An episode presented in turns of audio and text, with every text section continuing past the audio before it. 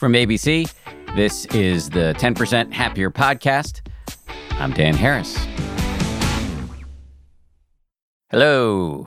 I, I'll admit, like many people, I suspect, have the potential to get pretty dysregulated around food and body image. A lot of men don't like talking about this stuff, but there's uh, plenty of evidence that this is a truly unisex issue, especially during the holidays when we're surrounded by treats and stress eating because either we can't see our family or we can and they're making us crazy. This interview you're about to hear changed my life. That's an overused phrase, but in this case, it's genuinely true. I came into this conversation, and you'll hear this, with a rather hostile attitude toward my own body, filled with, you know, not so realistic expectations and unsustainable restrictions, et cetera, et cetera. Over the course of the interview, you will hear as my mind starts to change. And ever since this interview was recorded about a year ago, I have been working one on one with my guest, Evelyn Tribole, on these issues. Evelyn is the co creator of something called intuitive eating, which you can think of as the kind of anti diet. Diets, she argues, do not work. Worse, they lead us to mistrust our bodies. So when we misread their signals, we don't actually know when we're hungry or when we're full. Her approach is backed by science and powered by mindfulness. We wanted to repost this episode because 2021, as you know, is days away, and some of you might be thinking that it's time to completely reinvent yourself or maybe get your body, quote, back into shape. But like Evelyn, we here on this show are pretty sure that fad diets and restrictions and recriminations and self loathing are not the way to go, especially after everything we've been through this year. So, we at 10% Happier are doing the New Year thing differently this year.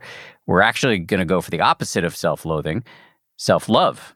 I will readily admit that you can pretty easily sprain your eyes by rolling them back into your head in the face of the unremitting cheesiness of self love. I will also admit that if improperly executed, self love can even lead to passivity or self obsession. We, however, are not going to let that happen.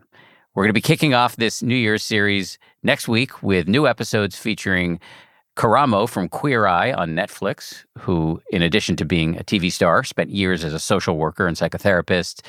We'll also be doing an episode with uh, the psychologist Chris Germer, who is the co creator of a wildly popular program called Mindful Self Compassion.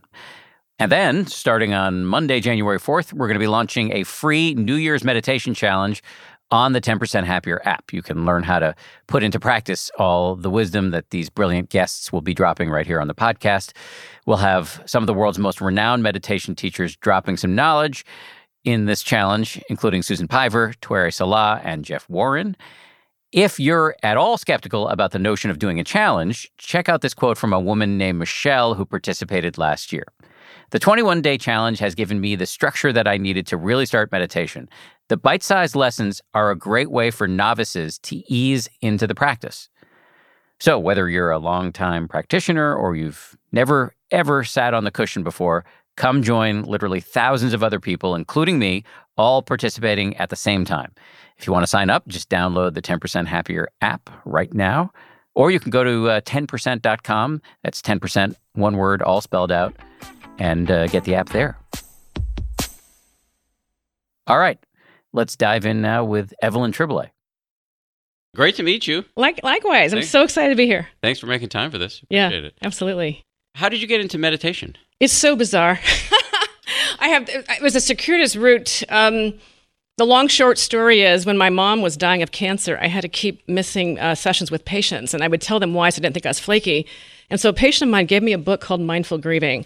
And I remember looking at it and thinking, why in the hell do I want to feel my grief? I am a 10 of sadness. And it broke me open because I noticed during those times I, I practiced some mindfulness. As I knew it back then, I was just a little baby meditator. Um, but I noticed there was times I was neutral. There was times I actually was happy, even though knowing my mom was dying. And so it opened something up. Huh. And then I ended up taking a. This is this is really funny. I took a professional retreat uh, with someone who's a Zen Zen master and a pediatrician. It's for health professionals. And I'll never forget the second time they made us meditate. I thought I was going to die. I called my best friend. They made, they made us meditate two times.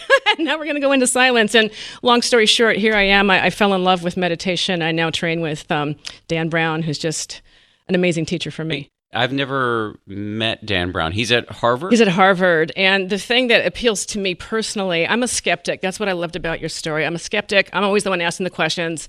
And because he's also an academic and a practitioner, he is a very satisfying relationship with my mind, you know, and he's uh, he's just really really gifted and, uh, and and one of the most humblest persons I've ever met, especially being at Harvard, you know. So how did you find him? I, oh, I, I, got his book. It's a really, really big book about the stages of meditation, Mahamudra pointing out the way.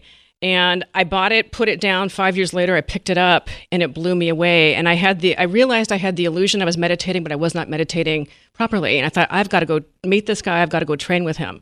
And I did, and that's what uh, just knocked me over. So when you say you weren't meditating properly, but he pointed out the way to do it properly, what Yeah. was it, what were the difference? What was the difference there in the technique between? You know how with meditation, your mind goes all over the place. And one of the techniques he has, I won't go into de- detail since I'm not a teacher, but he really has you practice the awareness of your breath the entire way and really noticing when you leave, noticing when you have partialized concentration and these types of things. And so, the other thing I like about him as a teacher, when you go into retreat with him, he's there the whole time. Usually, in other tr- retreats I've been in, you have a teacher for maybe about an hour, and then, but there's constant uh, interaction. I connected with it very deeply. So you when you say you went and met him, did you just say, "Hey, can I get a little bit of your time," or did you show up at? No, no, no. I showed up to one of his retreats. I signed up, and it was so funny. It was held at a monastery, so I was like, "Oh my god, I'm going in deep here." and it was great. It was really, really great. And I have become. You know, you talk about being ten percent happier. I think I'm a I'm a ten percent better person, which makes people around me happy. Were you complex before? Uh, I didn't think I was. I didn't think I was reactive, and now I realize, holy moly, was I so reactive? But the thing that has changed with me, I was telling this with Dan, we just met a couple months ago, is that I have changed. I actually, this is going to sound terrible. Before I would do the right thing because you're supposed to, but now like I actually genuinely care. It. I, I, it's hard to put into words what this is, but this connection and this compassion, and you talk a lot, a lot about the woo stuff, the mushy stuff, and I'm like that. And now here I am talking about the woo mushy stuff, and it's like, oh, we have to end all suffering. And so what this has done in my career, oh, you get it. yes. Yeah, I'm not a, I'm not a woo person, uh, but it has lit my my my passion for what I do to a level I didn't expect would happen. To put an end to unnecessary suffering as it relates to mind and body, because there's so much unnecessary suffering around eating and and body and judgment and shame. And you talk about conceptual mind. Oh my gosh, the rules and the concepts and the judgments that are out there it's neat to watch people's lives change. You know, it's there's a technique that we created through intuitive eating over 25 years ago. We've updated it all along.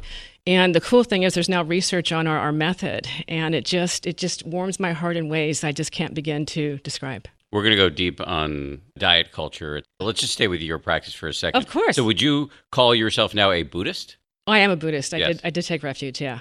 But you know it's funny, I don't talk about Define it. taking refuge just for people. it's just I mean, oh, you take a vow that basically, you know, you, you take refuge in you, you're just you take refuge in the Buddha, the Dharma, and the Sangha. And the Sangha, yeah. And, you know, one of the most troubling parts of it, this is going to sound really silly, but I'll just show you where I was back at the time, is that they have to, have to cut off some of your hair. And I've heard you talk about your own hair. So the idea of losing some of your hair for a ceremony, it was just, uh, it was, it's, it's about letting go and not having attachment. But the reason I don't usually talk about it is I don't like to be in that othering place, being different. I'd rather find what we have in common because as soon as someone's, as soon as I say I'm Buddhist, then walls might come up from some other people, you Right. know. But the, I consider myself a secular Buddhist, meaning I don't know what happens in the life after, but I love the principles and the philosophies, and it's it's a beautiful way to live without without judgment, and without having to recruit other people. Yes. So. yes, that's exactly the way I feel. Oh yay! Yeah. Yay! Exactly the way I feel. So, what for you, you know, given your life history, was the most valuable application in, of Buddhism internally? Was it the kind of the calming of the mind that comes with learning how to focus on the breath, and then when you get distracted, starting again? Was it the mindfulness that comes from doing that where you see how crazy you are and then the craziness doesn't own you as much? Or was it what you were describing earlier this kind of compassion? Or a combination of all of the I'm going to answer it in a different way. Uh, it's funny when I'm meditating, I don't get into all these places that some people do, but I see the meaning um, all these experiences with meditating, realizing aspects of the mind. Um, what it does for me is like this, this slow unfolding. All of a sudden, I realize, my God, I've changed because I'm not reactive. Oh my gosh, I have discernment in places. So I call it freeze frame moments. I'm going to tell you an experience only because you might relate to it because of your son. So my son was about three, and I was on a book deadline, and I, my office downstairs I was facing the computer. He comes in and he says, Hi, mommy. I don't even see him, but something caused me to turn around and look in his little eyes, and something was off. And I go, Are you okay? And all of a sudden he starts crying. He just watched uh, Goofy Goes to College. He goes, I don't want to go to college and leave you. I can't leave you. and that that scene haunted me not haunted me i thought i'm so glad i paid attention. This was before meditation but i call that a freeze frame moment. So what happens now being a meditator i have a lot more of those freeze frame moments where i notice something and i do something with it or i just notice it. And maybe i become not reactive or maybe i have more discernment in what i what i decide to do. It's um, i have more patience like i've never had. And i i'm kind of a high energy person and pretty eh, and it's i'm damp i've dampened down a little bit wow. Uh, what were you like before? so that's the other thing. I've, I've had some people say, oh, they're afraid that they would change if they became a meditator. I said, actually, I don't. I haven't changed as far as my personality. The energy, the passion is still there, and uh, but the difference is the the compassion and the less reactivity. I'm a, I'm a better person because of that. right, right. I mean, I've experienced the same thing. I mean, I still have many, many, many flaws. It's just that the volume comes down a little bit on the flaws. You have feel like you have more visibility of them and into them and agency in the face of them. So yeah. uh, there's a Tibetan phrase that I've quoted many times on the podcast that for enlightenment, it translates into a clearing away yeah. and a bringing forth. Oh my like gosh! clear away a lot of the noise and junk, and you bring forward the your your your the better angels of your nature, or just sort of your better judgment, et cetera, et cetera. And that's my experience of how this works. I, I, would completely agree with that. It's, it's hard to put it into words, and it's this slow unfolding. And sometimes I'm hesitant to put it into words and talk about how amazing I feel because I don't want to have an expectation that someone be disappointed. This is a slow evolution where you kind of look back off the cushion and go, wow, you know? Yes. Yeah. Yes, that's absolutely right. Yeah. So, okay, so how does everything we've just discussed apply to eating? Oh, I'm going to tell you. Bear in mind that cackle you just heard is from a practicing Buddhist. That's so it correct. doesn't take away everything you came into the practice with. I say that with approval. Just so Thank you. I, I feel really validated. Not that I need it, but I do. so here's one way I'd like to say it. Just as the practice of meditation is an inside job, it's inside. The practice of intuitive eating is also an inside job. And it's about connecting to your body. And Okay, I have to tell you, I'm also a geek. I love research, and one of the you're, you're, gonna love safe this. place, so you can you oh yeah, drop as much science as you want. Oh, thank God! So this is going to inter- intersect in a way I think you might like, and if you don't, that's okay too. so the basis of intuitive eating it's a self care eating framework, and it's it's based off of something. What does that mean? I'm going to tell you. Okay. So taking care of yourself on a on a superficial level, but on a deeper level, it's based around something called interoceptive awareness. That term, what that means, it's our ability to perceive physical sensations that arise within the body. I know you know that experience through meditation, but Mhm. let me tell you what's so brilliant about it. It it reveals states like a full bladder. People know what to do with a full bladder, thank God. Um, hunger and fullness states, but every emotion has a physical sensation. And so when we're in touch with the physical sensations of our body, we are actually have a treasure trove of information to get our needs met. All of this is happening in the right side of the brain in the insula. And guess what? Meditators have more insul- uh, interoceptive awareness, which is kind of cool. I consider it our superpower. So when we're aware of physical sensations, it's giving us information like, what do I need right now? Do I need to sleep? Am I lonely? These kinds of things. The problem and the challenge in today's culture, diet culture, is that people are at war with their bodies. And when you hate your body, you're at war with your body, you're not listening to the messenger. It's, it's like your friend, your best friends knock on the door. Hey, hey, I have some information for you. And you're like, go away, go away. Uh, when you respond to that information, it's called interoceptive uh, receptivity. But we're saying, ah, get out of here. And then when people start down the rabbit hole of all these different kinds of diets, lifestyles, whatever you want to call it, they disconnect from their body and they start to distrust these sensations because they're trying to fake it out fake hunger, fake fullness. You know, it's all this biohacking. Oh, let's biohack and be extra this, extra that. When it's like, how about listening to our bodies? What about that? Okay, I have a million questions. Oh, please. Um, let me just start with the, the a basis or foundational question. So, intuitive eating was something you designed 25 years ago Yeah. before you started meditating. Correct. Okay, so you stick by that framework, but you supercharge it with the mindfulness. Is that uh, correct? Well, I'll tell you what's interesting. It's it's kind of not correct because I'll tell you what, mindful eating and intuitive eating are two different things. They're very compatible and they're different. And one of the biggest differences with intuitive eating, one of our biggest directives, there's 10 principles, is reject the diet mentality. mindful based eating doesn't doesn't have that. You absolutely need awareness to access intuitive eating for sure. In fact, when we wrote the book, Jon Kabat-Zinn's book Full Catastrophe Living was only out I think for about 4 or 5 years. It was the first time I'd seen the term mindful eating used in the vernacular. And because mindfulness wasn't in the vernacular, we used the description of having conscious consciousness, which now I would say having awareness around it. So I would say anyone coming in from a, a mindfulness based background or meditation background is going to have more access to. Th- I get excited when I have meditators as as patients and clients because they can access this a little bit better. But living in diet culture, they still have rules and judgments they're not even aware of. It's like you know fish and water. Like what's what's water, right? you know, right? Yeah. Right, right. So so mindful eating would just be, in my experience of it, is just bringing your full attention to the process of eating, which if anybody's ever gone on a meditation retreat, you eat slowly, you're doing everything slowly. Yeah. You eat less, you find, because you're aware when you're full and you're actually tasting your food and putting your fork down between bites. Something I've had trouble doing off retreat. Um, so I understand that. Yeah. I think if I'm if I'm if I'm stating it correctly, You are. You are. I you so one can do that without having a conscious rejection of the the water that you reference, which is the diet culture in which we all swim. Mm-hmm. Is, is that a faithful reproduction of what you just said? no. Okay, all right. and I will tell you why. Because people are not aware of the diet culture. So they might be saying that they're listening to their hunger and fullness, and that's awesome. That's a great start. That part is correct. But if in their mind they're saying, I shouldn't be eating this much because that's the rules of diet culture, that interferes with the awareness. They're not even aware of that that's an issue. So sometimes what my favorite question to ask meditate, oh, I'm going to ask you a question. Can I ask you a Go- go for question? it, yes, because I've struggled with with this stuff. a Oh, yes. so my question to you, Dan, is where does your mind go when you're eating? Ooh. I don't know. See? Oh, okay. Yeah. That's what I'm talking about. Yeah. Most people don't.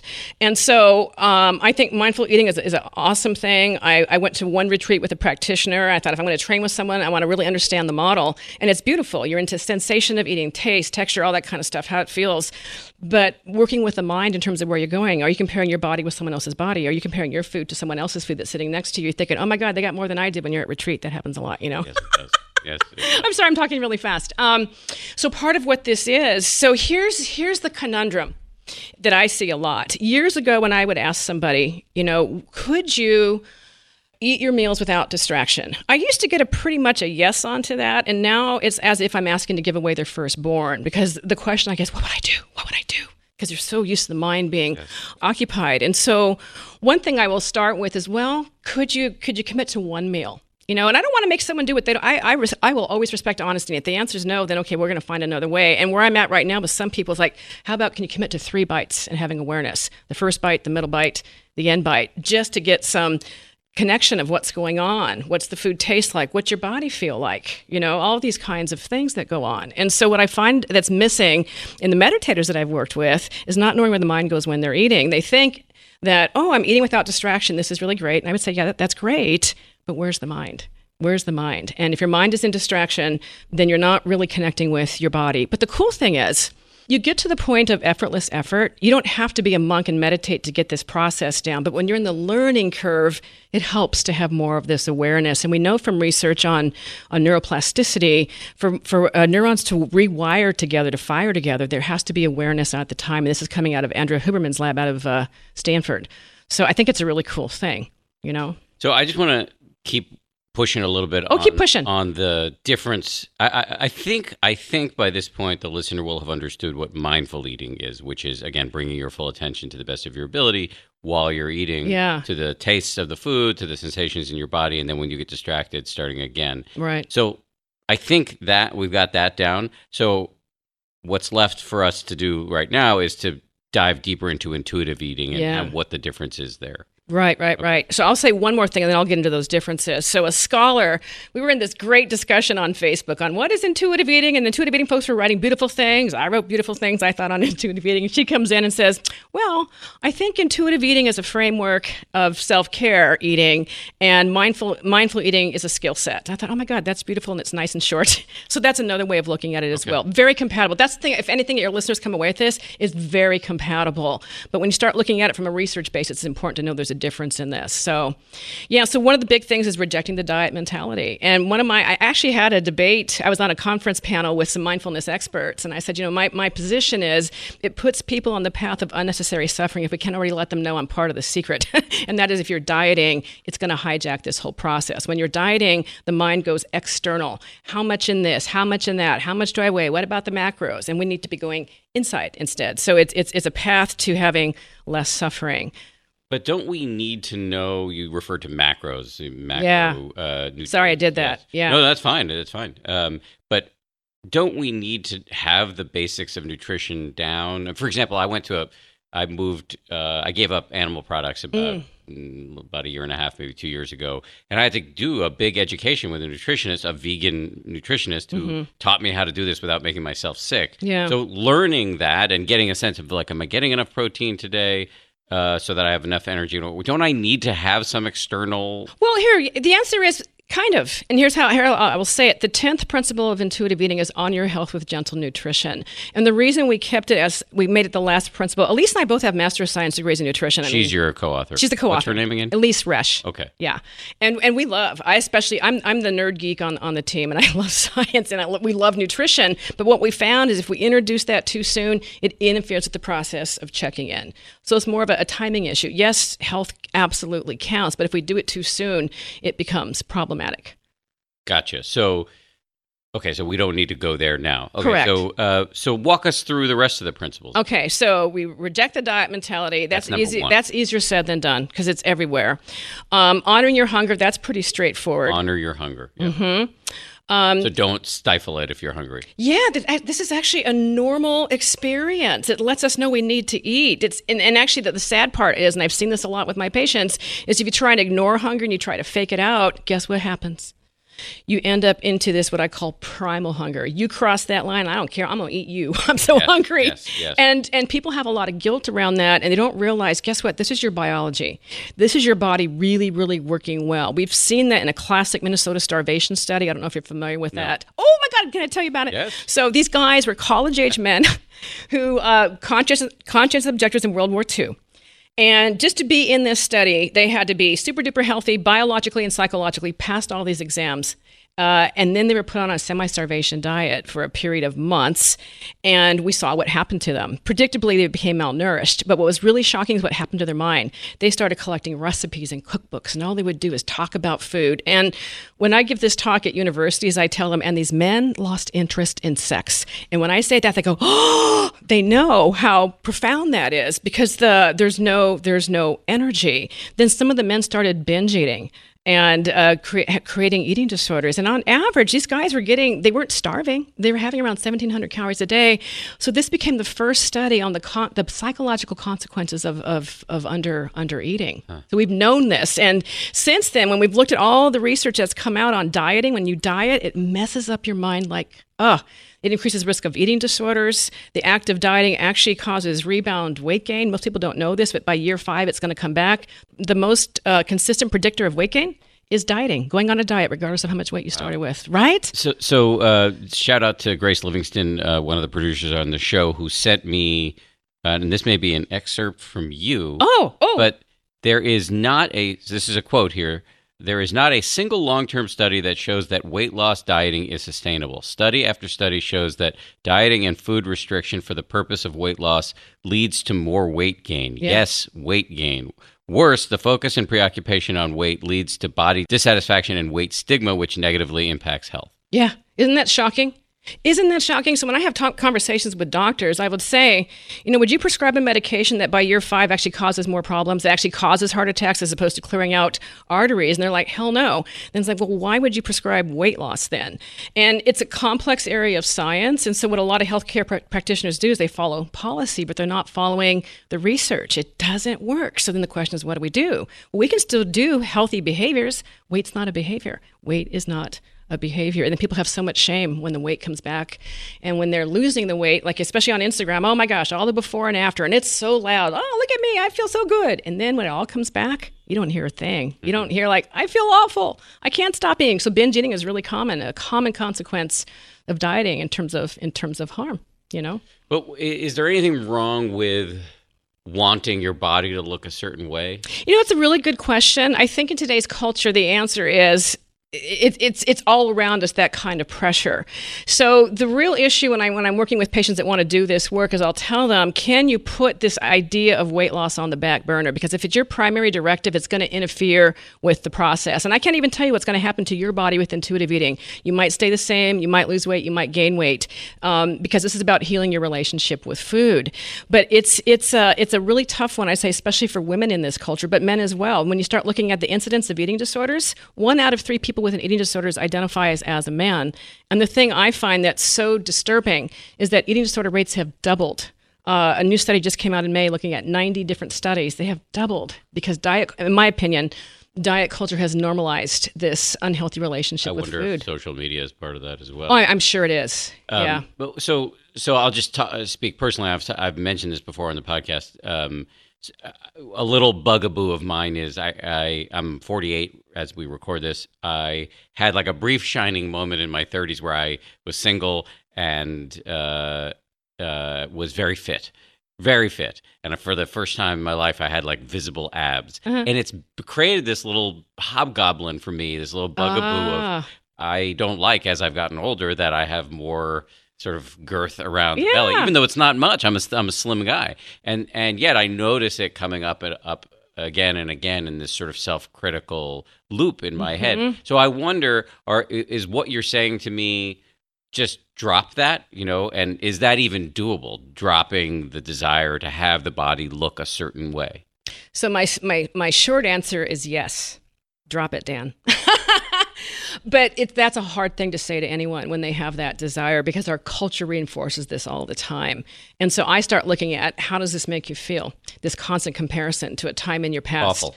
So that's the thing I look at. So this is where we use the, the you know the, the mind of meditation, and that is let's get uh, curious non-judgment. How does it make you feel? Oh, I'm here again. I'm comparing. Oh, how's it how's it affect your eating? And here's the thing that just kills me: how it affects relationships, especially if you're really pursuing it, because you're going out to dinner with your wife or your friends, and instead of really engaging in the conversation, the back of your mind is chattering about, well, I want to look this way, I want to look this way. The diet says this or diet says that, and you're not connected. You literally just described like my last few dinners. Thank you. So that's harm. That's harmful. And so I think that's why I get so many people unsolicited emails and DMs. Oh my God, this changed my life. And I think it changes because you're starting to connect with the people that are with you as opposed to playing that game where you're, talking to someone on the cell phone and they're, they're there, they're saying the right words, but you can tell they're not there. It's the same kind of thing. But but how to you, you acknowledge to your credit um, that this is hard to do. So I, Yes. I mean I, the you know I pass reflective surfaces on the regular in my bathroom Yeah. um, as I'm getting ready, and it's just this automatic thing of oh yeah you know how does the body look Right. um, and then it's a spiral into negativity. Now, I've I've actually done a reasonable amount of work thanks to the aforementioned Grace Livingston, who's who uh, is very interested in this stuff, and Yay. also the work of uh, Kristin Neff, who's Oh, she's who's- yes, awesome. who writes a lot about self compassion. So I have these little mental habits that I've tried to develop. That when I notice that voice kicking in, Right. One, you know, uh, Kristin Neff has this great three part thing. The first is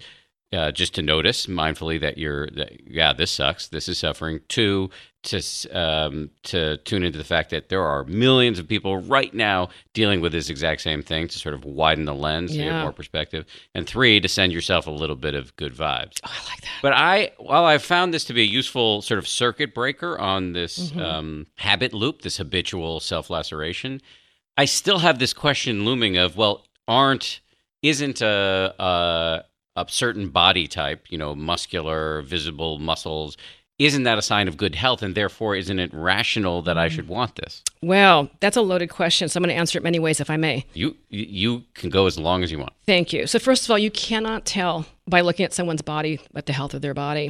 So, there's someone who's kind of well known on Instagram named uh, Latoya Shauntay, who last year got fat shamed at the New York Marathon, mile 21 or 22. She's in a big body. She acknowledges that. She's as fit as can be. So, you can't tell by looking at someone's body. But because of all the images we see on, on social media, and then you being in the media yourself, there's a pressure you have that I would say the average man doesn't have. Yeah, I got to look at my face on television all the time. Yeah, and so so part of this, I actually do another tech. I love Kristin Neff. We actually adapted some of her work in our, our workbook to work with these kinds of things. And so We'll put a link to her interview in the show notes of oh, this Oh, awesome. episode.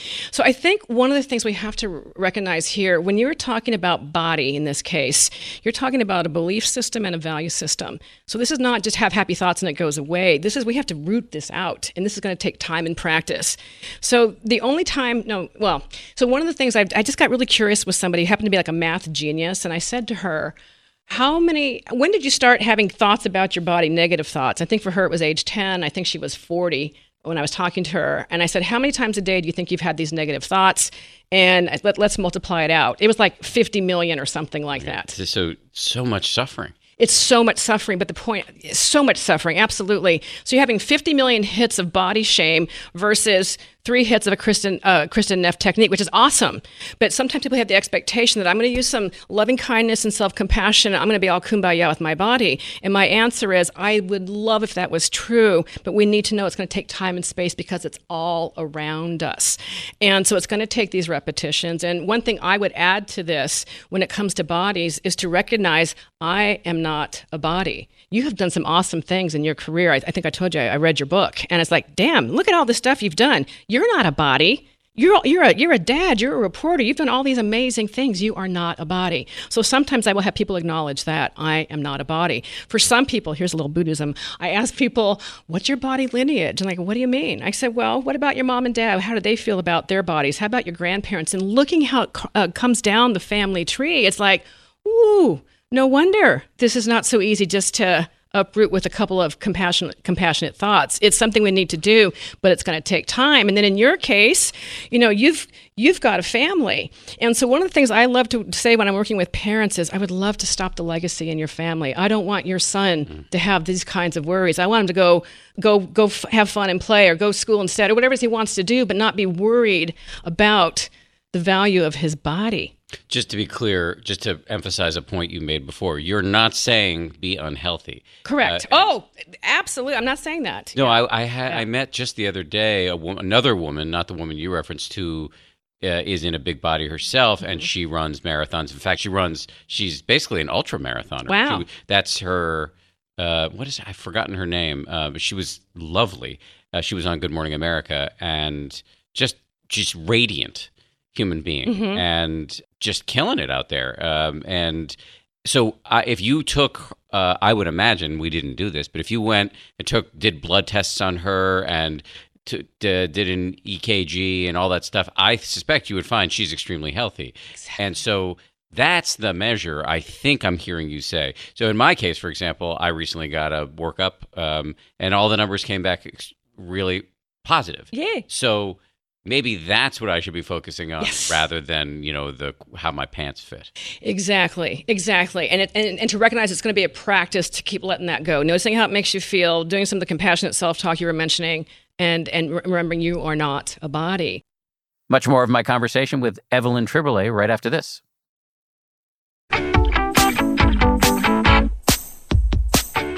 So I'm going to give you an example. When we talk about health, we need to be broader. It's not just our bodies and what we eat. It also includes things like our, our mental health, our well-being, our social determinants of health, all these kinds of stuff, how much sleep you're getting. There was a really profound study published in the 90s. It was a, I call it the, I name every study I read. I just, it's a habit I have. So I call it the food worry study. And they looked, so the No, researcher. that, was, that was an affectionate laugh. I'm not laughing at you. Oh no, I wasn't laughing back at you. I, I like to laugh, so I, I wasn't even threatened by that one. I also want to make clear to the audience that I'm enjoying this. oh, good, good. I like your energy. Thank you. So, uh, Paul Rozin looked at four countries. He looked at the United States, he looked at France, Belgium, and, and Japan. And the United States, we in the US, we worried the most about what we eat and we enjoyed it the least. The French, on the other hand, oh my gosh, they love their food and they could care less about health back when this, this was done. And Belgium and Japan were somewhere in between. And the thing that he said was so profound was you know, we keep worrying about if food's going to kill us or cure us. We haven't looked at what the impact of that worry is because when you worry, it raises cortisol. That's not good for health either. And that's what I'm seeing right now is just too much worry around the eating like let's enjoy our food. food is supposed to be enjoyable. It's, it's a source of, of pleasure. And I will tell you, Dan, I was really lucky early in my career. I was on a task force with, with Julia Child when she wanted chefs and nutritionists to get along. so we'd have to meet once a month and come up with something. And it really impacted me. And the message to the dietitians and nutritionists of the world is like, when you're planning all this healthy stuff, please, for the love of God, consider taste. And to the chefs, please consider health. The idea, it's not one way or, or the other, you know? I just kind of rocked my head back in recognition when you said the thing about worrying. Yeah. Because it just really landed with me because I spend a ton of time worrying about it. This this morning I'm staying in a we're we're doing this interview in San Francisco uh, where I'm I'm out here for work and uh, my wife and son came and uh, which is amazing and uh, I try and we can get into this try not to eat too much processed grains sort of like bread stuff but I love bread. Mm-hmm. Uh, and now that I don't eat animal products, it's one of the few sort of uh, like sinful uh, things available to me. So this morning, my okay, so so she's making a lot of gestures. So I'll let you talk in a second. So this morning, my wife ordered avocado toast for me, and when I got back from the gym, I ate it all. But was I enjoying it? N- yes, but a lot of there was this worry going on in the background. So that's toxicity. Yes. Yes. Can I say stuff now? Yes, please say Okay. as much as you want. So first of all, that kind of worry takes robs you from the joy. I can feel it in my body right now. Oh, so and I, and I want to I want to mention something, and you and you saw me react. Yes. I was going ah when you said sinful. So when we start talking about foods in moralistic terms, yeah, it's yeah. problematic, and I I try my best. Duly noted. Yeah, and especially with with kids because kids are so um, black and white in their thinking. Mm-hmm. I ate a bad food, therefore I'm bad. I'm going to give you some examples. It's going to break your heart because it breaks my heart, Dan. So this has to do with kindergartners. Um, it's funny. I have a really cool Instagram feed where people comment and, and, and say things that just gets me even more energized. So, someone's kindergarten teacher removed the homemade cookie mom put in the in the lunch because the kindergarten teacher said it was bad. Now this little kindergarten is afraid to eat this kind of food that mom packs in the lunch, which is to have that fear at five years old. And how about the parent having authority over what they want to pack in their kids' lunch? Things like that. It it it makes me sad. I'd, I'd rather the worry be somewhere else, you know, but not not with with with what we're eating. We need to get back to the joy of it. I totally agree, and yet I the, the little voice in my head. let's I'm hear the gonna, voice. Yes, uh, good. I, I'm glad you're cool with that. Um, is saying, well, are, isn't there empirical evidence to suggest that some food is better for you than other foods? Ooh, let's go there. Okay. so here's a really interesting thing about data. A lot of I'm developing kind of of a philosophy, and you can tell me what you think about this. So, a lot of the fear mongering, it used to be from the media, from headlines from uh, uh, nutrition research news, and the, the media would sensationalize it. Now I'm seeing that the universities are putting out press releases that are putting the sensationalistic stuff in there, and the media is just merely reproducing it. A lot of these studies showing, quote, bad effects, like what you're describing, are something called epidemiological research, where it's association, not causation. Gosh, did they control for exercise in this group? Did they control for smoking? Did they control for sleeping? There's so many things are missing. So these epi studies, because they're so large in numbers, there's thousands and thousands of people, sometimes millions. They get they generate lots of headlines, and these studies have a value. It tells us, you know what, this is this is interesting.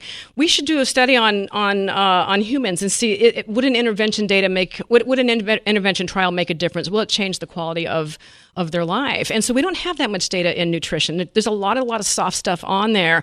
And so food becomes preached in terms of identity like it's a religion, you know?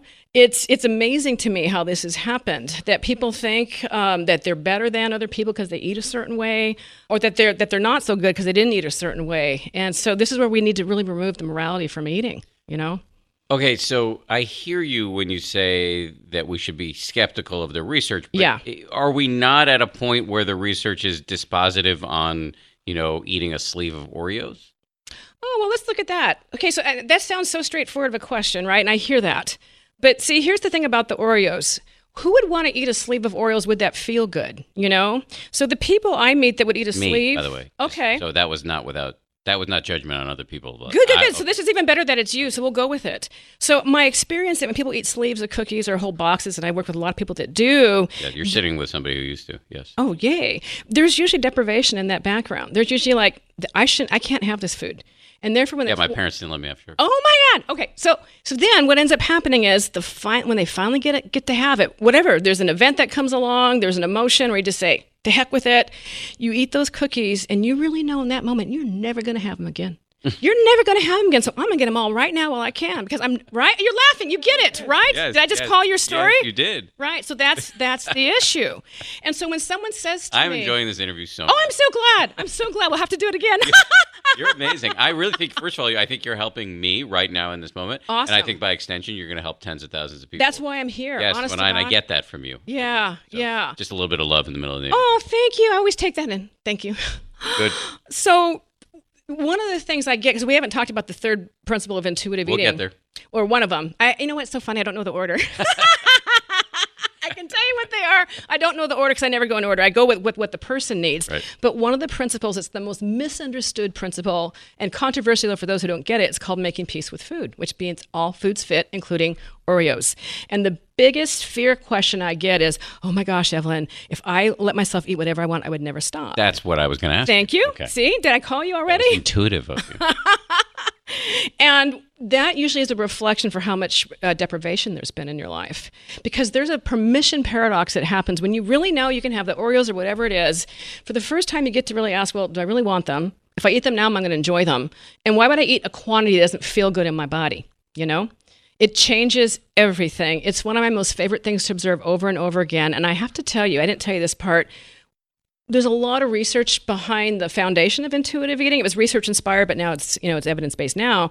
But our our model is actually based on a lot of the research around kids, where they showed this phenomenon that if you forbid a kid from having a food, that is the food that they obsess about. That's a f- food they end up sneaking. That's the kid who at the birthday party is going nuts over the, the cake and the candy, not the presents, and stuffing it in their in their pockets. You know, and so we see that same phenomenon in adults. So as an example, when someone's I'm going to make this complex but easy at the same time. So when someone's dieting, not getting enough to eat, and now they have forbidden foods around, uh, they can't eat this or can't eat that, and something happens and they can't stand it, so they eat like a box of Oreos, and in their mind, nothing can explain that except, oh my gosh, it must be addiction, and it's like, no, this is a combination of biology. When you're not getting enough to eat, your brain is not craving kale. I have never met a patient yet who said, "Evelyn, you got to help me with this kale thing. I can't stop eating it." Right?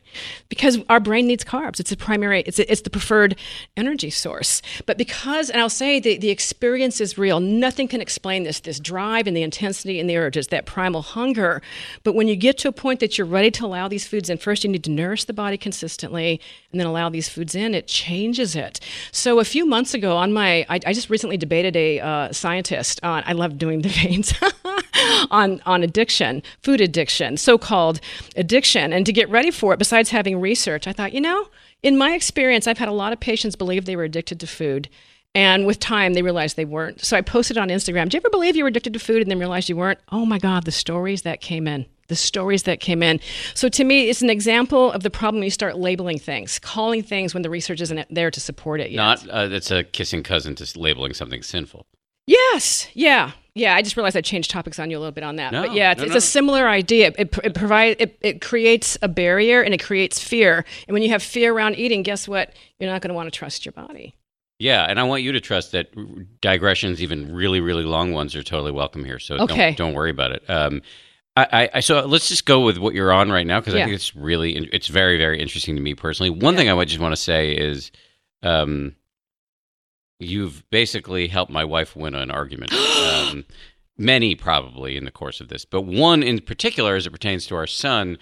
Uh, I don't know that I actually we, we, we really argued about this because I've just let her go with it. But her view is around dessert stuff. Mhm. Just don't be weird about it. Just let him have you know just to it- to a to the point of you know you don't want to just give him dessert for every meal, but Mhm. if he's you know asking for something and it makes sense, let him have it. And as a consequence, our son's not that crazy about sugar. See, that's what, that's what I'm talking about. So He's really not. Oh. Halloween, we came home. He spent the whole evening organizing the the the the candy into different groups because he liked the colors or the the kind of candy it was. Didn't want to eat any of it. See? Oh my gosh. And yet, if your wise wife hadn't been, you know, nudging you in that direction, I would have been crazy about it. or or he would have been crazy Yeah, about well, I would have made him crazy because my That's my parents made. point. My, Yeah. I don't want to get down on my parents because my parents, I uh, love my parents, Yeah. and they're they. My dad used to say this really nice thing to uh, me and my brother before we were going to bed at night. He'd say he would say, "Nobody's perfect, but you're as close as is possible." Oh my god. And I feel that way about them as parents. Like, Oh. There is no such thing as perfect parents, but my parents were wonderful parents. And yet, on this one, I think they, because they're physicians and we're trying to Mm. make us healthy out of this incredibly positive, loving impulse, Yeah. limited our sugar intake. Yeah. And that has, I'm now realizing, made me pretty crazy about sugar. Well, and, and, and let me also just uh, validate what you're saying. I've never never met a parent yet who didn't want to be doing the best for their Yes, kids. yeah. And so what we say now is like, okay, you're learning something different, and maybe you can do something. So I've got to tell you this story that reinforces what you're saying because it's so visual. I got a call from a parent about her seven year old daughter over uh, a holiday. We had a white dress on, chocolate fingerprints all over her dress. And she said, Honey, did you eat the chocolate, whatever it was? And she said, No, mommy no, mommy. And it, the evidence was ever, everywhere. And she said, you know, that was the first time to her knowledge her daughter has outright lied to her. And it made her wonder, what am I doing here? Am I making a mistake that my daughter needs to lie to me? So she came in and saw me. And long story short, well meaning, but they had rigid rules, absolutely no candy. So the only time this kid got candy was at parties. This was like a, a party kind of thing. And the visual of that white dress with the chocolate.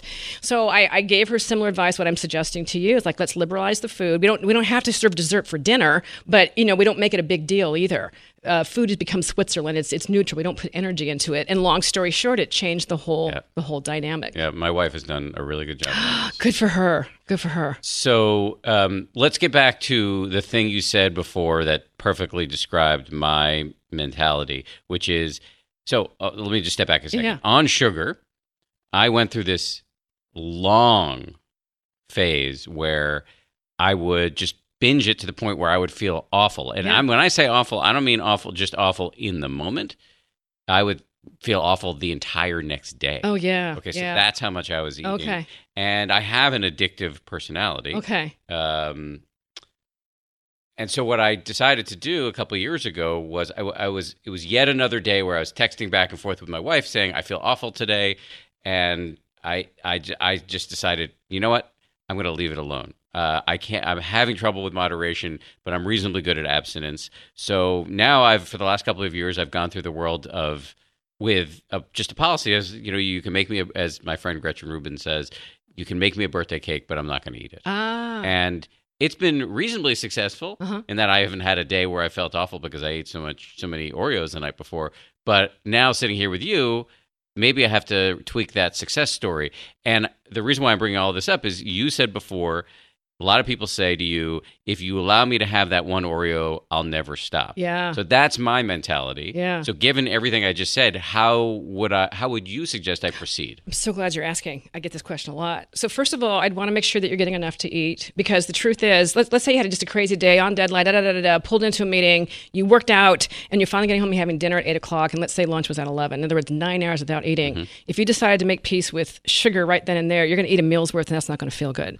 So I'd want to make sure your body's nourished and that when you have whatever it is that, that's sweet that you have it at a time when you can pay 100% attention to it. Remember i asked you earlier where does your mind go when you're mm-hmm. eating? I want your mind to be on the i would love for your mind to be on the process of eating. Note what comes up even before you do it.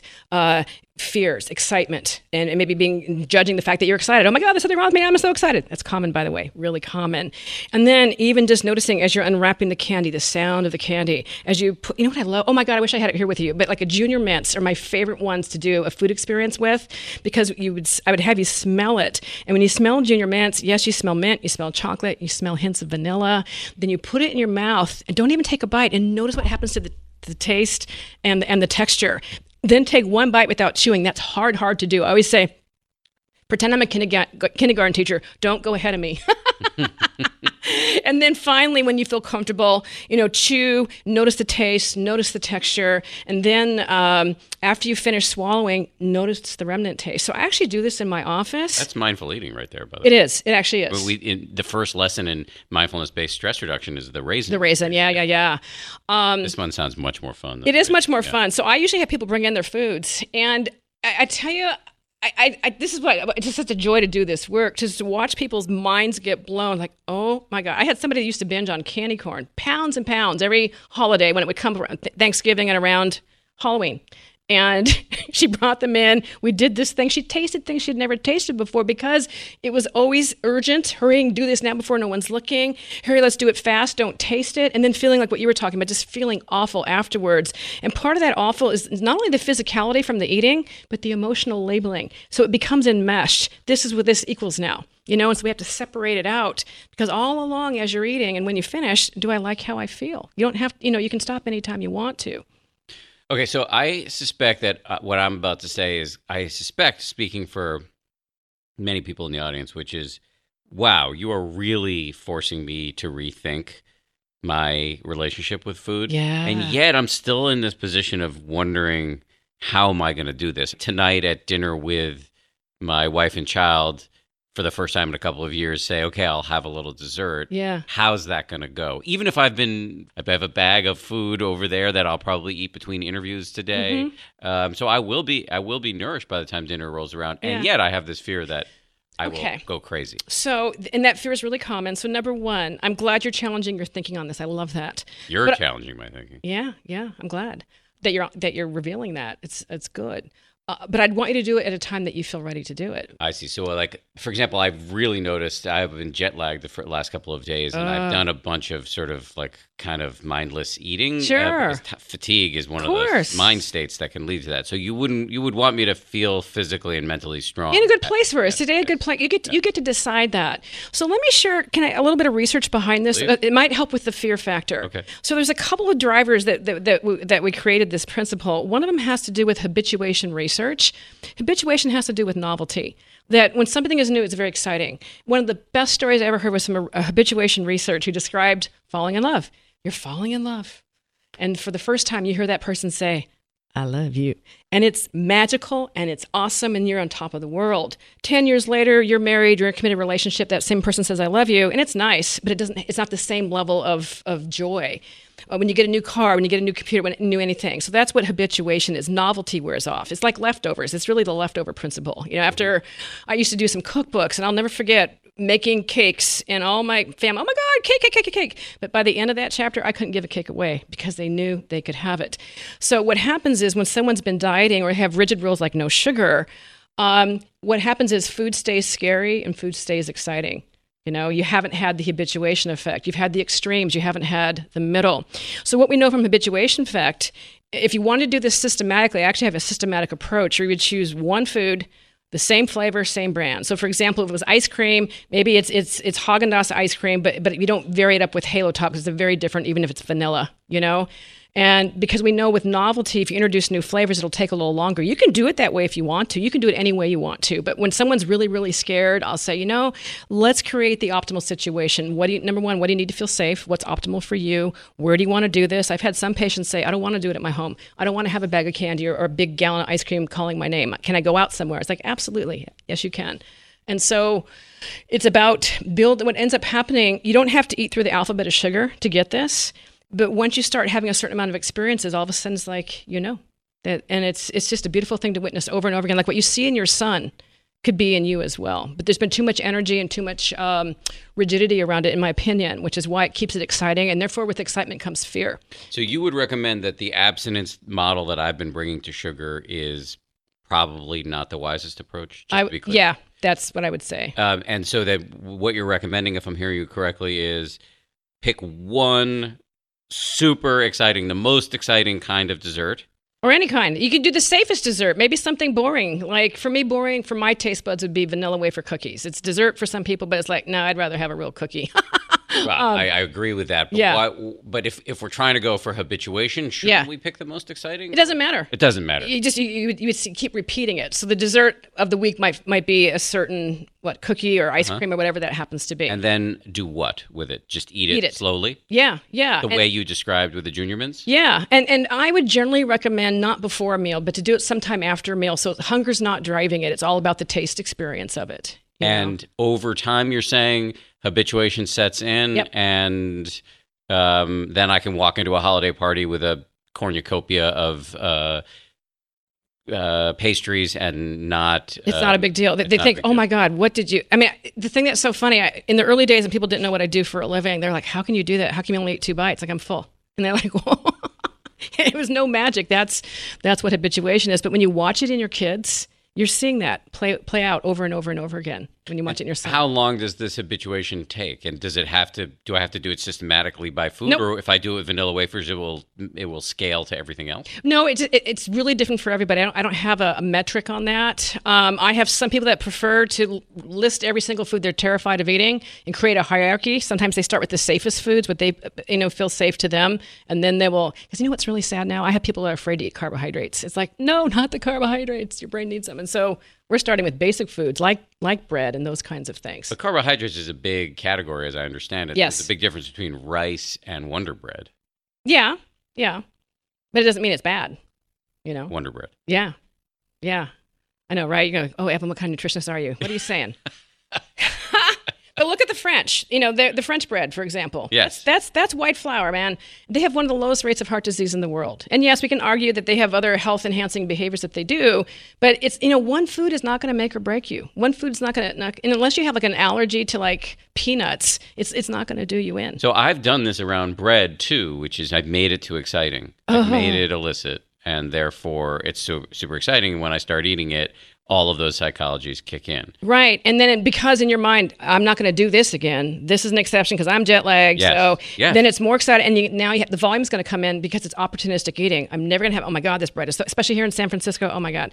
So you're going to eat more quantity. And so that drives. And then you don't feel good. And then you say, see, I need to have rules around my eating. This doesn't work. So again, what you would recommend is a habituation process. Yeah. Where you, when you feel ready, not when, when you feel ready, not when I say you're ready, when you feel ready to do this, you know, to start, to start adding sweets back in. And and same with bread. Yeah.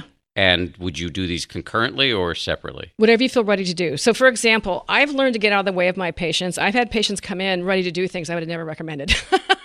and they do beautifully, you know? So I have I've had some patients that go out and buy every single food they think they can't have and put it in their uh, uh, pantry. That would terrify a lot of my other patients. But if they're ready to do that, I'm not going to stop them. If that feels like they want to do that and they're ready, okay, let's do it. I have other patients that are terrified, and so we start really slow, and that's okay too. They'll buy a teeny tiny cupcake like at Sprinkles or Susie Cakes or one of those places, the mini ones, you know, not not the, not the mm-hmm. regular size. That's okay, and you get to see what happens. And you know what happened? Oh, I don't know if I should tell you this. Oh, I'm going to tell you. the thing that cracks me up that happens, I would say one out of four times, someone has a food they have this push pull relationship with, they finally give permission to eat it. and then, and then they don't like it. Really? And it's not that it tastes bad, but we've removed all the excitement and there's no taste in it. You know, it for I had someone who uh, was into chocolate kisses, and I said, you know, if you're going to eat chocolate, why settle for you know? Ki- there's nothing wrong with kisses, but why not go for Godiva or something else? And they said, what a great idea. and then when they had the kisses, they didn't like them at all. It's like, Yeah, oh my god, this is like eating a crayon tip. Right. You know.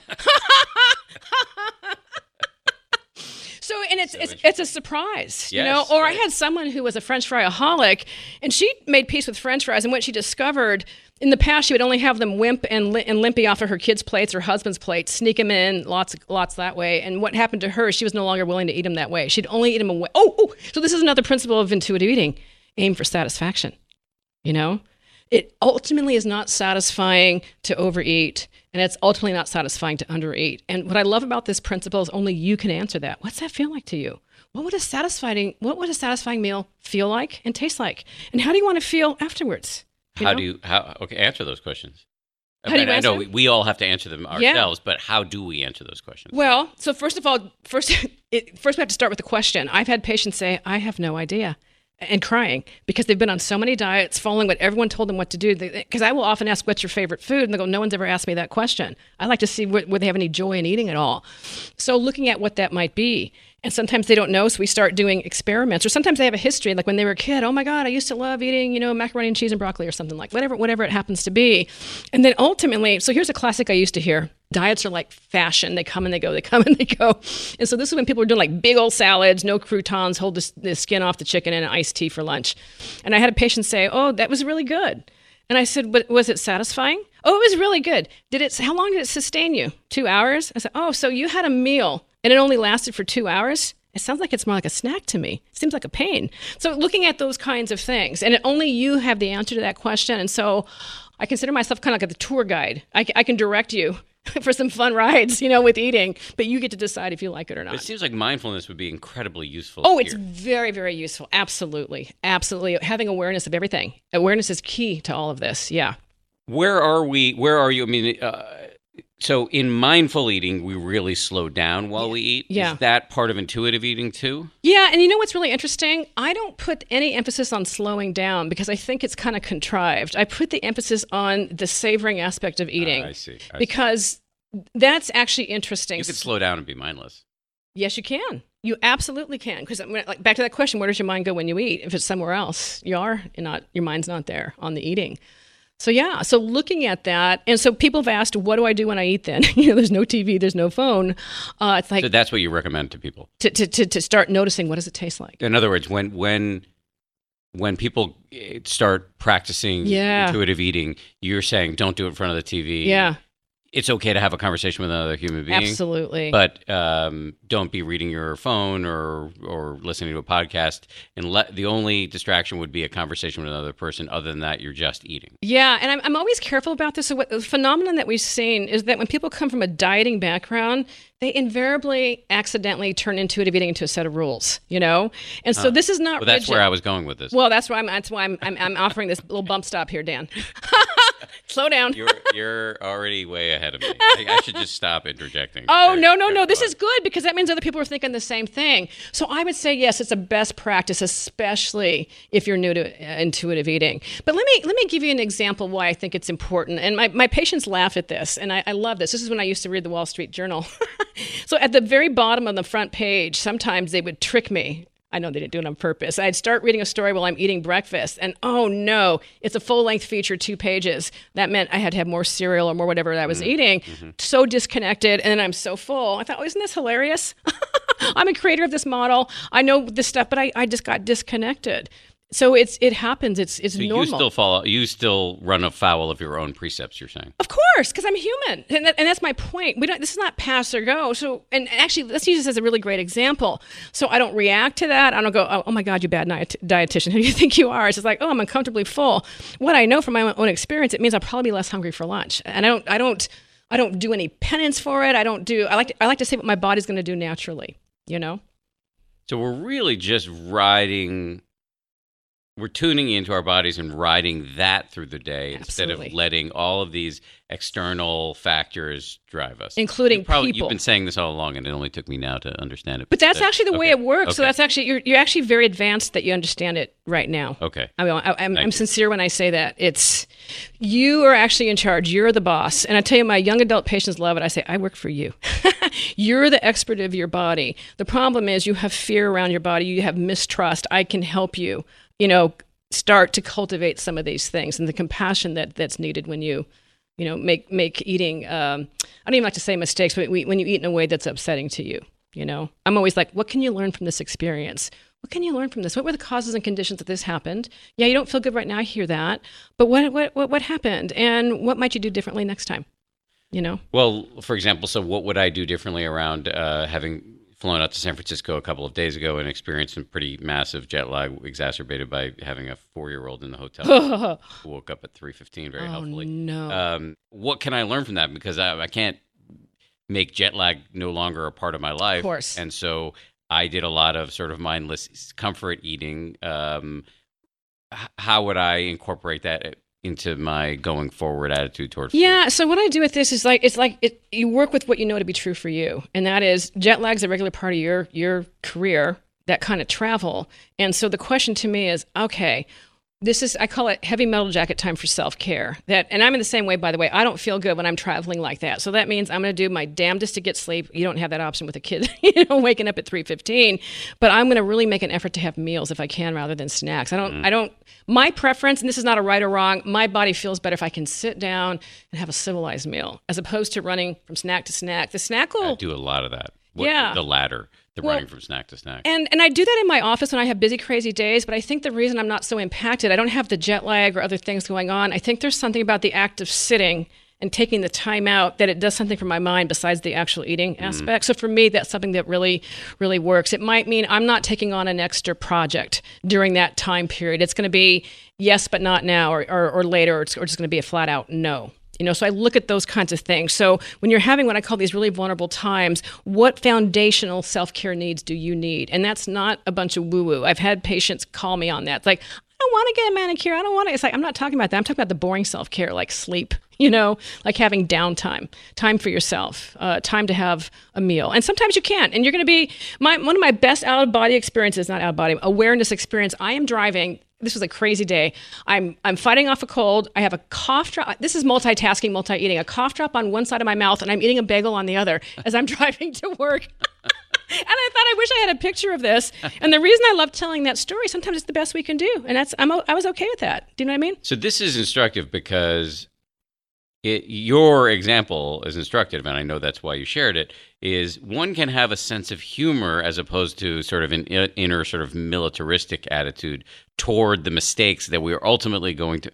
Mistake might not even right, right might not even be the right word. Learning experience. learning experiences that we have on this course because as you said earlier we are human we are going to um, overeat or eat until we're uncomfortably Yeah, full yeah, uh, to use your terminology and you your approach which you just modeled is laugh at it and learn from it as opposed to go into some crazy self-laceration Exactly. And that's the part that actually hurts mental health. All of that, the expectations and, and the rigidity.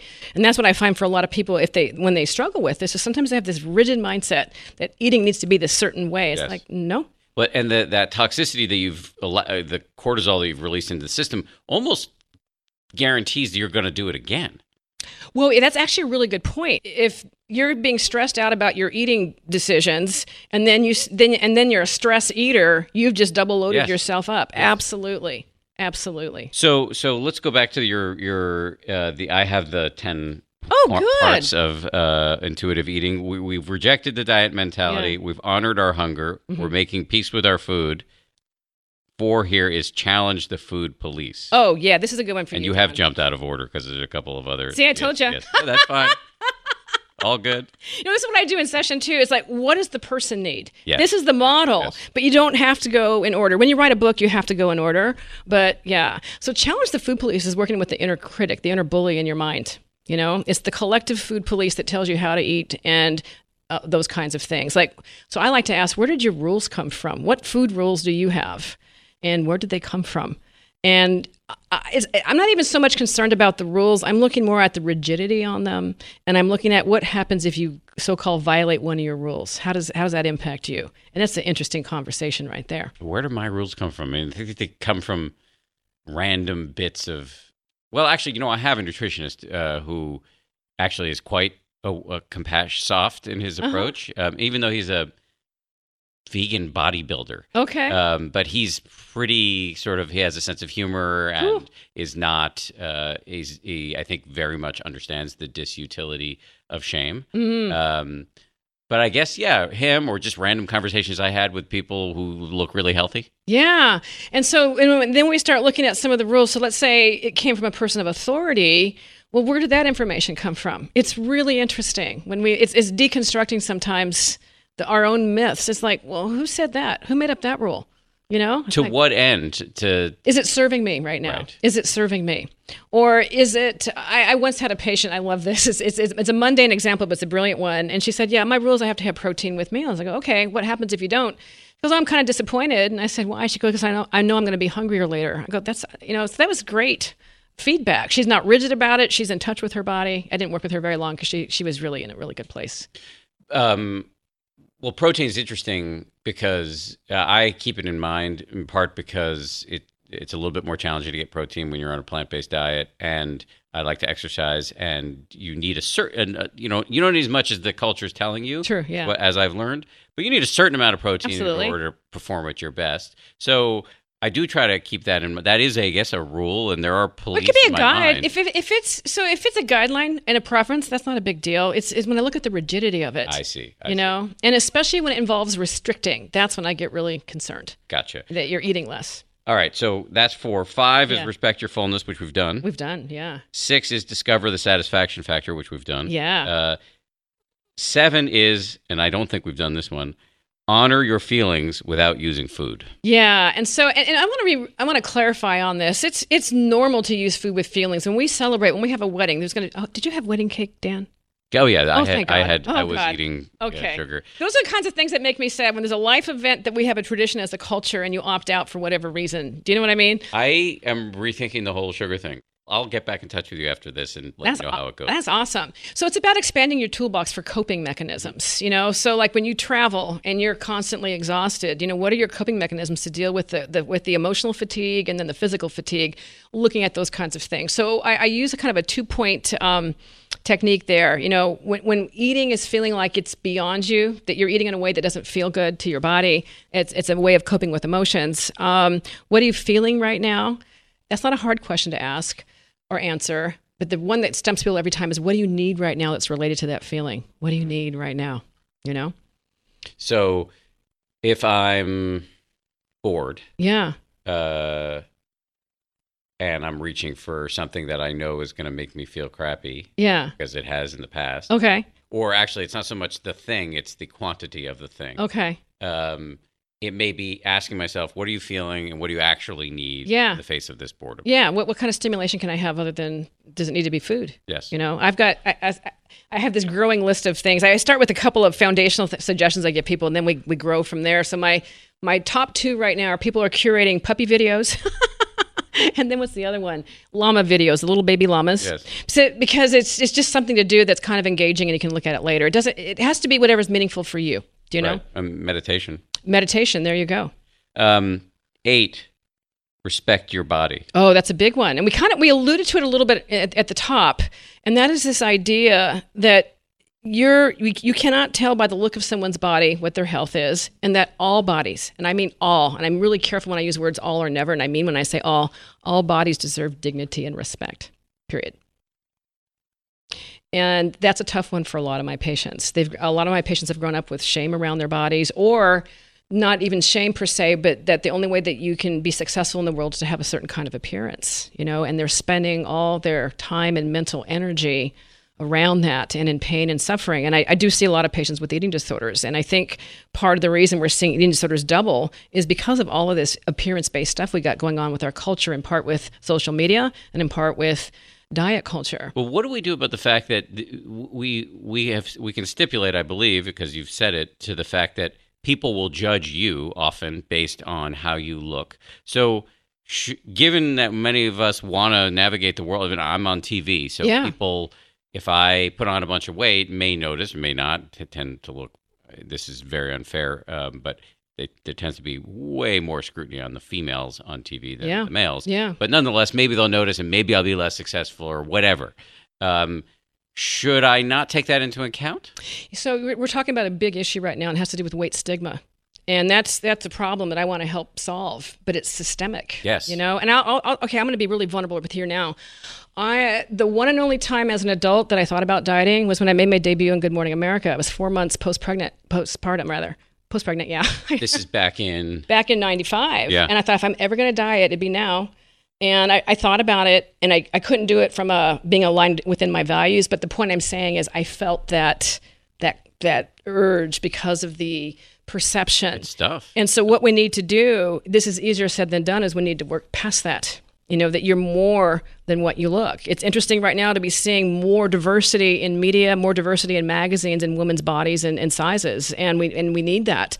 So it's there's not an easy answer on that, but we see the harm of weight stigma in healthcare, where doctors are looking, and there's these have been documented in medical journals where they look at someone and they say, "Oh yeah, just just lose weight, you'll be fine." There was a woman who died uh, a few years ago in Canada, was feeling awful, went after doctor to doctor to doctor. They said, "Just lose weight." She finally saw a doctor that saw more than her body, did a workup. She had a stage four cancer and died just days later. So in her obituary, she put that in there so that no one would go through the fat shaming that she had. Mm. It's a really big problem in our culture, you know. Wow. And yet, I'm not sure it really answers what we should do as individuals. If I'm on the hunt for a new job and I want to look my best in my interviews, yeah, I this is a systemic problem. Right. I can't solve that myself. And, and yet I still need the job. So should I not be restricting my eating or no, absolutely not doing double sessions at Barry's boot camp in order to lose the weight? No, I, I think, and, and I actually I have worked with people in the entertainment business where that's part of. I mean, I'm talking about actors, and I used to work in movie industry and I've, I've been there seen that. And the problem is and what i look at is what this does to you in terms of your energy.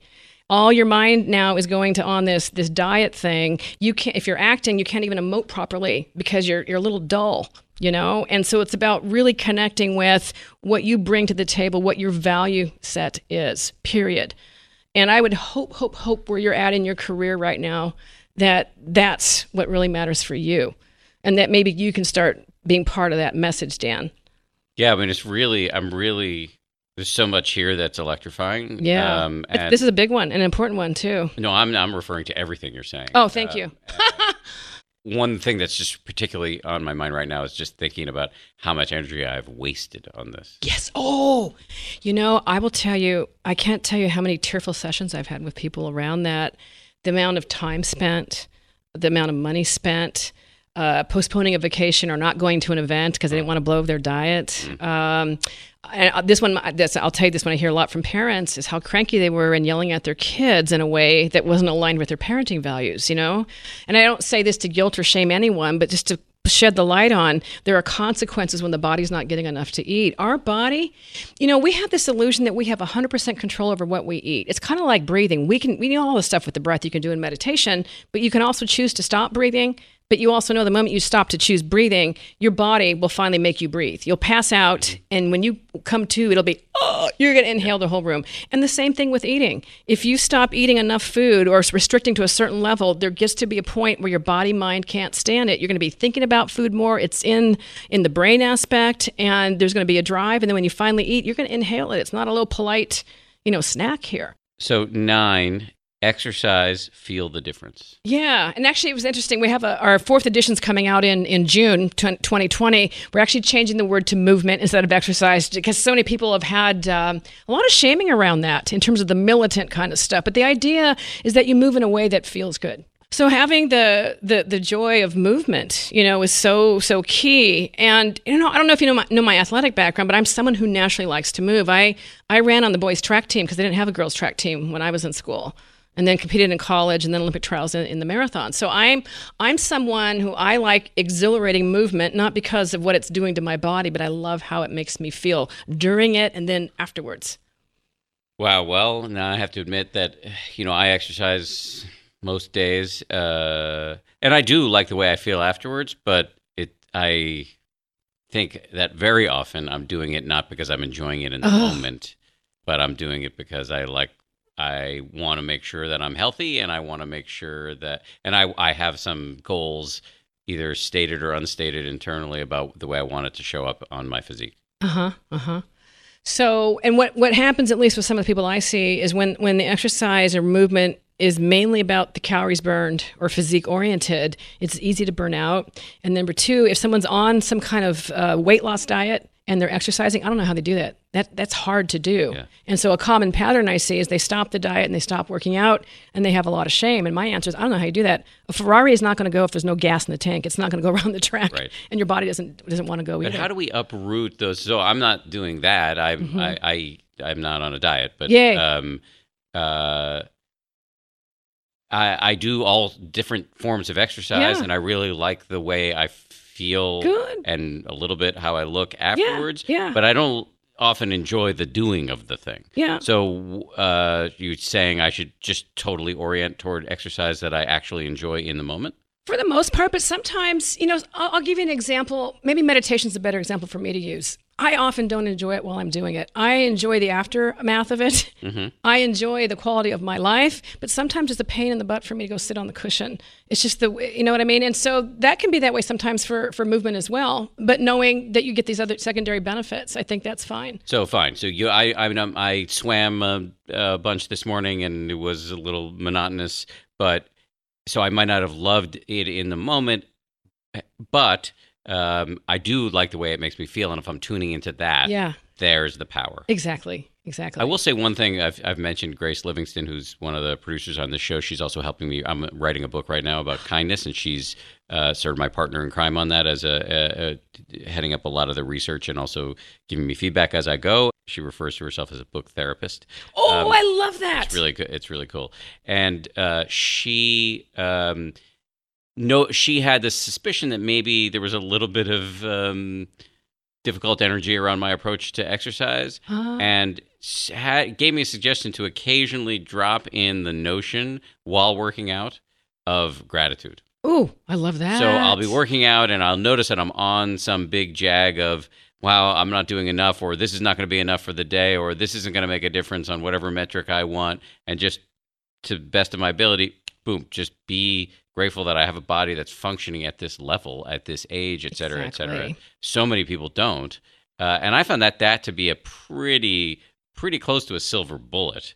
Uh, awesome. I, I, have to drop it in a bunch mm-hmm. uh, into my mind, and as I did during swimming today. Wow, this is boring. Hey, but you can do this thing. Uh, and you know, I was able to get swimming lessons not long ago, so that I can do it correctly. Oh. But uh, grateful that I had the means to do that. So that anyway, I just share that as well. I think that's a really good point. And then I think what I'd add to that too that it's okay to take a day off if you're not feeling good, if you're not feeling it. Yes. You know, yes, because you don't want to get injured. Also, yes. that was the hardest thing I ever learned how to do. Is that rest is just as important as training, especially if you're going more at intense activities. I just recently, I, am going to tell you, I, my aspiration is to be a ping pong player, ninja style. I actually have a ping pong coach, and uh, I love it. And one of the reasons why, besides the fact I love it, is I don't see many injuries around at all. You know, because I want the longevity of, of doing this. My, my other sports I've, I've been in, injured in. So yeah. Let's do the last. Uh, okay. The la- the the tenth of your pillars here. Okay. Which is one that we've mentioned, but I think it's worth digging in again because I can hear skeptics out there asking this question in their heads over and over again. Honor your health with gentle nutrition. Right. So, in other words, you don't beat yourself up over how you ate. And it's more about looking at your pattern of eating over time. And the biggest kick I get is when someone asks me, When can I start eating healthy, Evelyn? and my answer is anytime you want to. But usually they're coming out of the rabbit hole of dieting, they're making peace with food, and they don't want to go back to the rigidity of which they had, you know? And so it's looking at those kinds of things. It's looking at, yeah, adding some more vegetables into your eating and those those aspects. And so one of the things I like to stress is intuitive eating is actually 10 principles. You can't cherry pick them and just say it's it's just make peace with food. If you go onto Instagram and you look at it, the hashtag of intuitive eating, all you see are pink donuts. I think because people are so excited they can eat these things, that's what they write about. They don't write about the honor your health with gentle nutrition, but that's still a part. And you get to a point you don't apologize or explain what you're eating, whether whether it's donuts or whether it's a salad with with kale and tofu grilled into it. It's your body, your business. You know.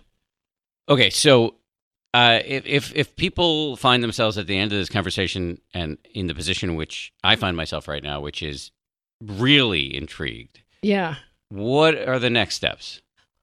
What what they want to do? I want to do your program. Oh my gosh! Wow. So so we do have a workbook, the intuitive eating workbook. They could that that's one way. It's it's it's more intense than the book. There's a lot of questions in there to really help you get connected. So read the book, get the workbook. Get the workbook for sure, for sure. We have a free online community, the Intuitive Eating online community. You can follow me on on Instagram. And so the way that I say is this: that most people can actually do this on their own. But what happens sometimes is they, when you have a long history of shame around your body or around dieting, it might you might need some help with that. And so we have trained people that that are trained in our method, and you could check that out too. So eh, you may have somebody locally who could yeah. be your counselor. Exactly, they're certified intuitive eating counselor. Yeah. That's excellent because it sounds like for I, I, just to repeat what you just said, and I'm thinking this may be even true for me that as as exciting as a listening to a conversation like this may be, or as exciting as a book and a workbook may be, you may need an accountability partner or something. You you know, and I got to tell you, okay, so can I just I guess I got to tell you this. So we have we have over 900 people in 23 countries trained in this. So I just finished training three groups of Ukrainian psychologists. Wow. They wanted trained because the Moscow the uh, Moscow psychologist got trained, which I think is great. But it's it's really neat that that that they you want to use this method. Do you know what I mean? Because imagine if every health professional that you saw your doctor, you saw your trainer, you saw your nutritionist, and you're getting a similar message. I think we'd be we'd be in a better place in this world. I'm going to do it. Oh, I'm, that's awesome in closing, is there any point that I didn't give you a chance to make during the course of this interview? My gosh, I feel guilty by not giving you some answer to that question, something profound. Do you feel satisfied at the end of this meal? Oh my God, I feel satisfied at the end of this conversation. Yes. I actually do. I feel heard and understood, which is actually really a really great feeling. The fact that it's opened up your mind to some possibilities is thrilling to me. I can guarantee you I got more out of this than you did. Oh, wow, yay. thank you so much. Yeah, thank you big, huge, hearty thanks to Evelyn. She's in my life on the regular, so she knows how grateful I am. As I've made clear, that conversation had a huge impact on me, and I continue to talk to Evelyn all the time. As you heard, one of the foundations of Evelyn's approach is self compassion instead of the self loathing and social comparison that fuels the diet culture. To develop this skill of self compassion, I want to remind you to join the New Year's Meditation Challenge, which I mentioned at the top of the show, in which we're going to help you take all of that wisdom and put it into practice on a daily basis. Plus, we think challenges, we know challenges really help people boot up, resuscitate, or reinvigorate their meditation habit.